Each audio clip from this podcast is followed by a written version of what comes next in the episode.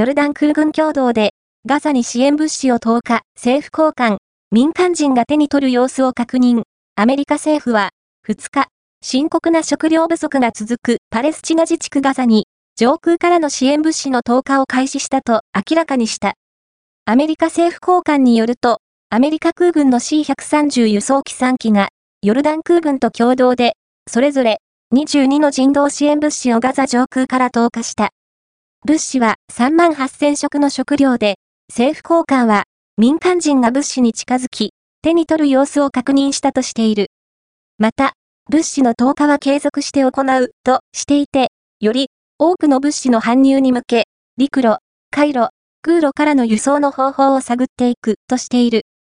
2023年10月にイスラエルとハマスの戦闘が始まって以降、アメリカがガザに支援物資を投下するのは今回が初めて、